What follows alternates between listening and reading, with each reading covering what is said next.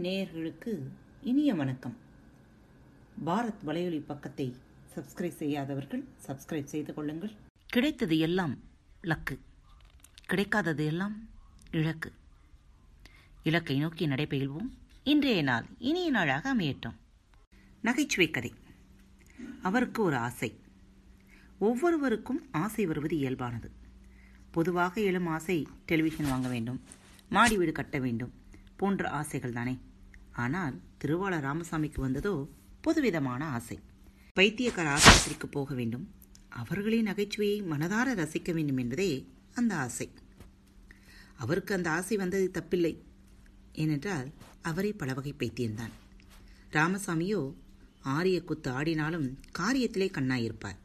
இதனால் அவரை காரிய பைத்தியம் என்றே அழைப்பர். தினம் இருபத்தி நான்கு மணி நேரமும் பொண்டாட்டி சொர்ணலட்சுமியுடன் நாயும் கரிச்சட்டியும் போல் சத்தம் போட்டுக்கொண்டே இருப்பார். இந்த சத்தத்தை தெருவில் போகிறவர்கள் கேட்டுவிட்டு என்னடா ஒரு பைத்தியம் கடந்து கத்துது என்று கூறிச் செல்வார்கள். ரூபவாகினி மப்பர் ஷோவில் வரும் ஓனானின் தோற்றத்தை உடையவர்தான் ராமசாமி. அவரின் தலையழகோ எண்ணெய் பூசி தடவி விட்டால் பார்ப்பவரின் முகம் தெரியும் வழுக்கல் மொட்டை. அதனிடையே தப்பி தப்பி நிற்கும் நான்கு நரைமயிர்கள். அவருக்கு ஐம்பது வயை நினைவூட்டி நிற்கின்றன. ஆனாலும் அவர் ஒரு ரிட்டையர்ட் என்ஜினியர் அவர் சிரித்தாலே போதும். அவர் கட்டியிருக்கும் தங்கப்பல் முதலாளி வர்க்கத்தின் சுரண்டலை வெளிக்காட்டும் சின்னமாக பளிச்சிடும். நீண்ட நாள் ஆசையை நிறைவேற்றுவதற்காக நண்பர்களின் ஆலோசனையின்படி வெள்ளை பஸ் ஏறி அங்கொடைக்கு போய் ஆயத்தமானார்.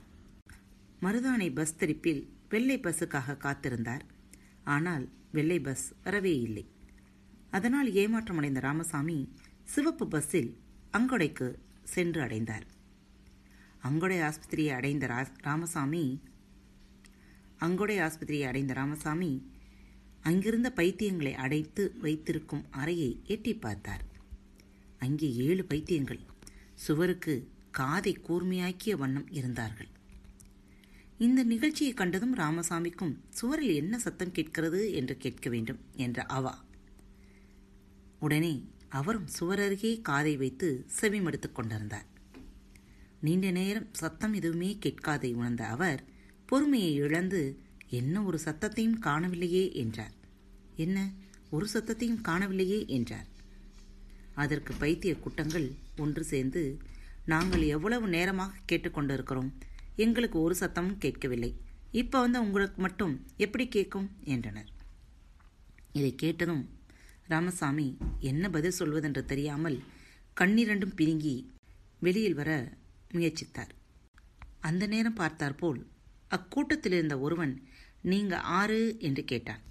இதை கேட்டதும் ராமசாமிக்கு உள்ளமெல்லாம் குளிரவே தனது பெருமையை காட்ட எண்ணி தமிழ்நாட்டு முதலமைச்சர் எம்ஜிஆர் என்ற தோரணையில் நான் தான் என் ஜி ராமசாமி என்றான் பெருமையுடன் அவர் கூறியதை கேட்ட பைத்தியத்தில் ஒருவன் தனது வாயில் விரலை வைத்து உஸ் அப்படி சொல்லாதீங்க நானும் அப்படி சொல்லித்தான் என்னை இங்கு கொண்டு வந்து வைத்திருக்கிறார்கள் என்றான் Hey everyone! If you love listening to our podcasts, please do also check out our YouTube channel, Bharat Kitchen Tamil. Our Bharat Kitchen features both traditional and modern cooking. We do not want to limit ourselves with food. To make it more interesting, we upload events happening around us, educational and informative videos too. So stay tuned and be ready to travel with us. Subscribe to our channel, Bharat Kitchen Tamil. அதற்கிடையில் இன்னொரு பைத்தியம் இங்கே ஓடி வாங்கடே நம்ம மொட்டை வாத்தியார் வந்திருக்காரடோ என்று கதறவே எல்லா பைத்தியங்களும் ராமசாமியை குழுமிவிட்டன அப்பொழுது அக்கூட்டத்தில் இருந்த ஒருவன் ராமசாமியின் மொட்டையை தடவி மொட்டை என்றாலும் மொட்டைதான் சரியா வெல்முடி மாதிரி தான் இருக்கு. அச்சா மொட்டை என்றான். அதற்கு அடுத்தவன் அப்ப இது நம்ம மொட்டை வாத்தியார் இல்ல வெல்முடி வாத்தியார் தானே? என்றான். நிலைமையை சமாளிக்க முடியாமல் திண்டாடிய ராமசாமி தனது நரிபுத்தியை பயன்படுத்தி தனது பாக்கெட்டுக்குள் இருந்த ஐந்து சத காசை எடுத்து மொட்டையை தடவி கொண்டிருந்தவனின் கையில் திணித்தார். அதற்கு அவனோ ஓடி வாங்கடே நம்ம வெல்முடி வாத்தியார் எல்லோருக்கும் காசு கொடுக்கிறாரே என்றான். உடனே எல்லா பைத்தியங்களும் காசை பறிக்கும் நோக்கில் அவர் மேல் தாவி அவரது சட்டையையும் வேஷ்டியையும் இழுக்க இரண்டும் கிழிந்து அரை நிர்வாணமான. இந்த இக்கட்டான நிலையில் இருந்து தன்னை காப்பாற்றிக் கொள்ள மீண்டும் தனது நரிப்புத்தியை பயன்படுத்தி எல்லோருக்கும் குத்துச்சண்டை பிடியுங்கோ பார்க்கலாம் என்றார். ஆறு பேரும் ஜோடி சேர்ந்து மூன்று கூட்டங்களாக குத்துச்சண்டை போட்டனர். ஏழாவது நபருக்கு ஆள் கிடைக்கவில்லை. உடனே ராமசாமி மேல் தாவி பாய்ந்து முகத்தில் இரண்டு மூன்று குத்து குத்தினான். ராமசாமியின் முகத்தில் ரத்தம் பீரிட கீழே விழுந்தார். கீழே விழுந்தவுடன் ராமசாமியின் வாயில் காணப்பட்ட தங்கக்கட்டு பல்லை எடுத்துக்கொண்டு ஒரே ஓட்டம் பிடித்தான். பல்லு பறிபோனதை உணர்ந்த ராமசாமி ஐயோ பல்லு ஐயோ பல்லு என்று கத்தினார். இவரின் சத்தத்தை கேட்ட ஏனைய நபர்கள் நிலைமையை புரிந்து கொண்டு எலிகள் கொண்டு போனதம்மா பல்லை பல்லிழித்து காட்டி என்று கோரசாக பாடினர். இனியும் நின்றால் மேலும் ஆபத்து வரும் என்று எண்ணிய ராமசாமி பொடிநடையில் பஸ் தரிப்பு நிலையத்தை நோக்கி நடக்கலானார். ஓட்டை பல்லுடன்.